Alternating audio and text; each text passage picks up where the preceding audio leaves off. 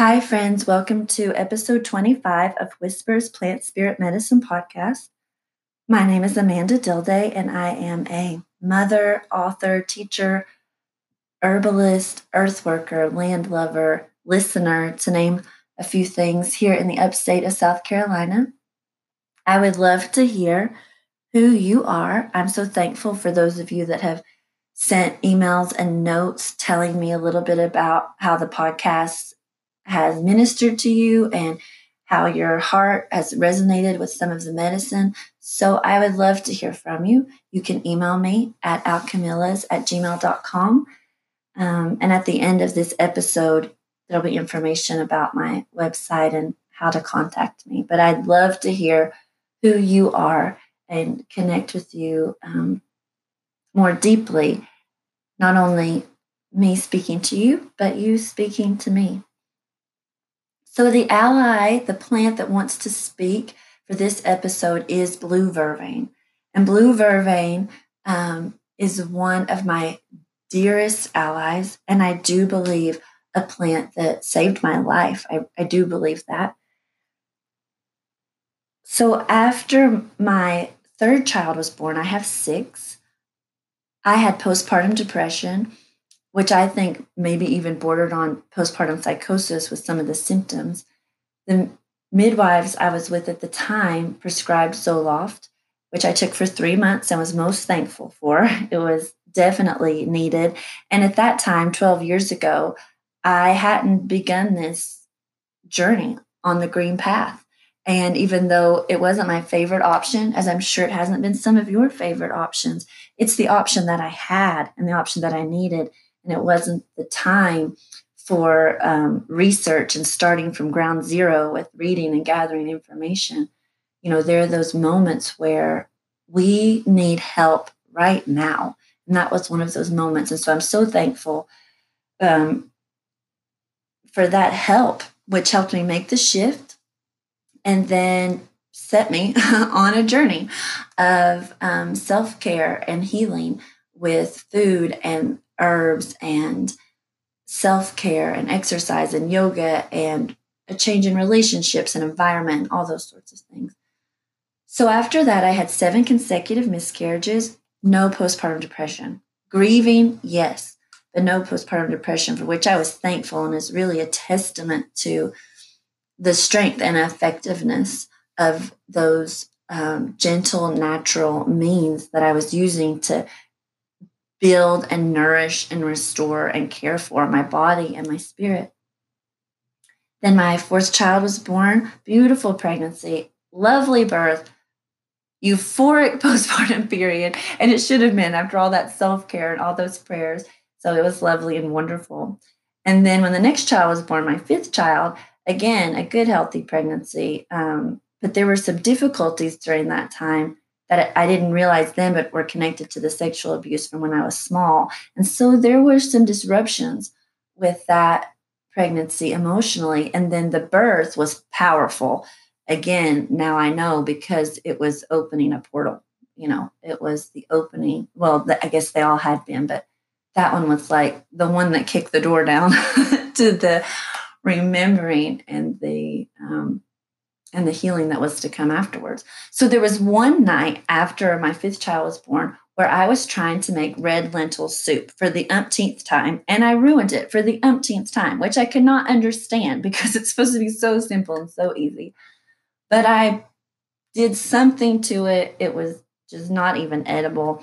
And so I sat down on the couch and I told my husband maybe he should go and take the kids out for pizza. I'd ruined the soup. And I wasn't really emotional about it. I was just, it just was what it was, you know, but I was tired and I sat down on the couch and suddenly I had that feeling. And those of you who have had postpartum depression, you know what that feeling is. It's not the same as grieving miscarriages. It's not the same as clinical depression. It's not the same as a lot of things. That postpartum depression has a feeling and you know it. And I suddenly felt it and I thought, oh no, I can't do this again. And I remember thinking, I don't think I'll make it, you know, this time. And I'm sure many of you have had that feeling. But I didn't want to take the Zoloft again. And by that time, I was on the green path quite a ways down the road. And I knew there had to be a plant because I was of the belief that there is a plant for um, all that ails us. I do believe this. We just have to find it and know it. All the medicine we need is around us. So I laid down on the couch that night and I prayed, you know, is there a plant that can help me? I've got this twinge, you know, I feel it. I want to get on top of this. And the plant that came into my mind was blue vervain, which at the time I didn't know anything about. I didn't even know it was a plant. I mean, if I had heard about it, I wasn't aware, I wasn't remembering. Um, but that had happened to me with other plants. I think I've talked about them some here, lady's mantle and others. So I went to what at the time, and I guess continues to be something of my herbal scriptures, my herbal Bible, um, to Matthew Wood's book, The Book of Herbal Wisdom. And there was a chapter on blue vervain and also a section for it in his Earthwise Herbals. And when I read the section on blue vervain, he does not mention postpartum depression. I don't recall him even mentioning depression, but there were other physical symptoms that were totally on point for me. One of them being um, not sweating, which that had been happening to me for a while. Like, you know, I'd go out and it's like, you know, 70, 80, 90 degrees during the summer, and I'm gardening with the children and it's hot. And I had to go inside to cool down because I felt like I was going to pass out and I could feel in my body like it's not releasing the heat. And why am I not sweating? and so I would go inside to cool off and sometimes be a little lightheaded with that. So that was one of the symptoms. And he does make that connection. I'd also, um, he talks about how it's for those that are um, strong above but weak below. So he talks about a lot of passion and heart and ideas, but weak below, not able to finish, manifest, move through those connections uh, or those those passions, those desires, you know, manifest them. And so he talks about maybe a weak reproductive system or digestive system is there. Um, so, anyways, there's more to it. There were other symptoms at the time that came to mind, but I knew like I'm fitting this picture, I'm fitting this pattern, even though he didn't mention the postpartum depression. So it's a strong herb, quite bitter, even acrid. And I just took drop dose, three to five drops of this. I did that once a day for three days. And the symptoms were gone. That feeling was gone. And actually, I suddenly was like clear headed and hungry. My appetite had returned. He talked about that, like not having much of an appetite. I felt my sexual drive begin to return some because that was, you know, pretty much non existent after having my little one. Some of you can understand that too. But I felt real physical shifts in my body. But that feeling, that postpartum depression feeling, was gone. Now, I only have a little bit of time left here. So I'm definitely going to be doing a second podcast episode um, on the heels of this one to finish up with Blue Vervain. But for this episode, I want to describe how I felt when I had postpartum depression because everyone is different. And I think everyone experiences certain things in different ways. Even depression, clinical depression, people don't necessarily describe how they're feeling in the same ways. There's a lot of different emotions and symptoms and effects and images and words people would use. So for me, the way I felt with postpartum depression was that I was shutting down. And that's the word I would use. I feel like I'm shutting down. I feel like the lights are turning off. I feel like I want the lights to go out. I feel like it's fading to black. But it, sometimes I would get this image in my mind of like a tall building with all these windows in it and the lights are on in the building and then slowly they're all just going out. That's how i felt and i had to get down and i had to get low and i had to shut down is really what it felt like like a winding down and a shutting down. So since then i have offered blue vervain to many women who have just given birth and are scared and afraid and emotional and worried because they think I think I have postpartum depression and these are the emotions that I'm having and they're concerned and they use those words to describe themselves, those very words, or even ones that are more descriptive but similar. That's the concept. And so when I have those women, along with some other symptoms, and that I'll talk about um, in the next episode, I offer them blue vervain. And friends, blue vervain has not failed yet when given to a woman who describes how she's feeling in that way, who has just given birth and has some of these other accompanying symptoms. It's very specific for that and for other ways of speaking, which we'll talk about in the next episode. So, of course, I can't tell you don't take an antidepressant or don't go and get that sort of help if that is what you need. Um, I am not opposite to that at all. Feeling that way and having those things happening in your mind and body is no small thing. It is serious business.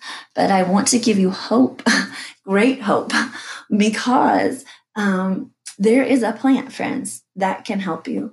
And it is true and it is real.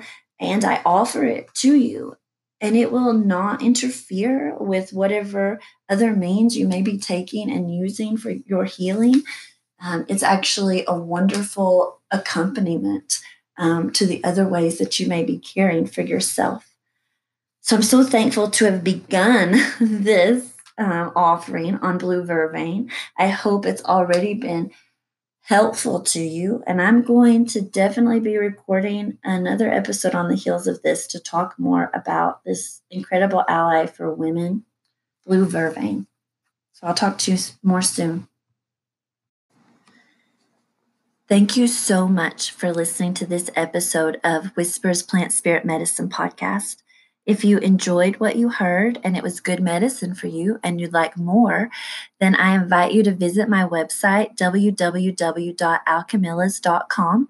Alchemilla is the Latin name for lady's mantle, one of my first plant allies, and alchemilla means the little alchemist.